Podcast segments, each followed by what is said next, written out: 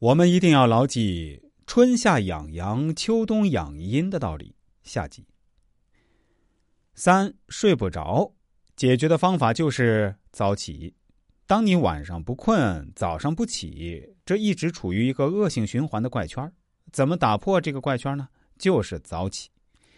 有一些高考的孩子，一天就睡六个小时，晚上十二点才睡觉。早上六点去上学，一天只能睡六个小时，把孩子弄得跟神经病似的，抑郁。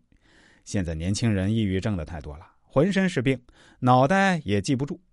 我后来告诉这些孩子：“你睡六个小时，你往前移呀。你晚上九点睡，凌晨三点起，反正晚上九点立冬，凌晨三点立春，正好一天的冬天。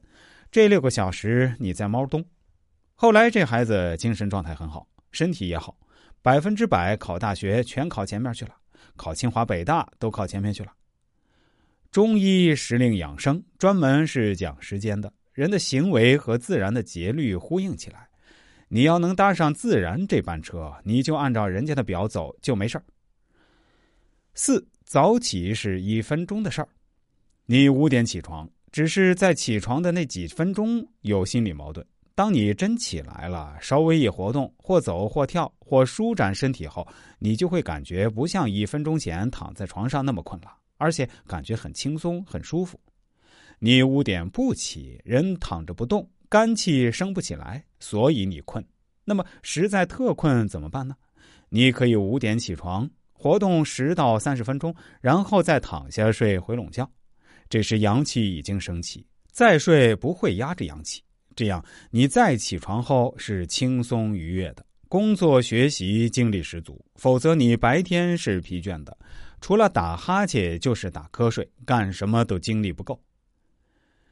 早五点起的人，中午最好要午休一会儿，一是养心，二是下午精力充沛。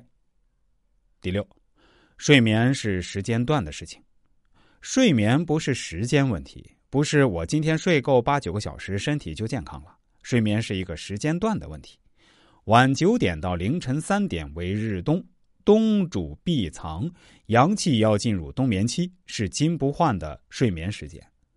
我们常讲要早起早睡，睡眠是第一大补，睡眠是天补，人补不及天补，睡眠占养生的十分之七等等。如果我们真的看懂了上面的东西，并照着做了，你就得到了健康长寿的百分之七十。另外，心态、饮食、及时调理各占一成，唯独睡觉占七成。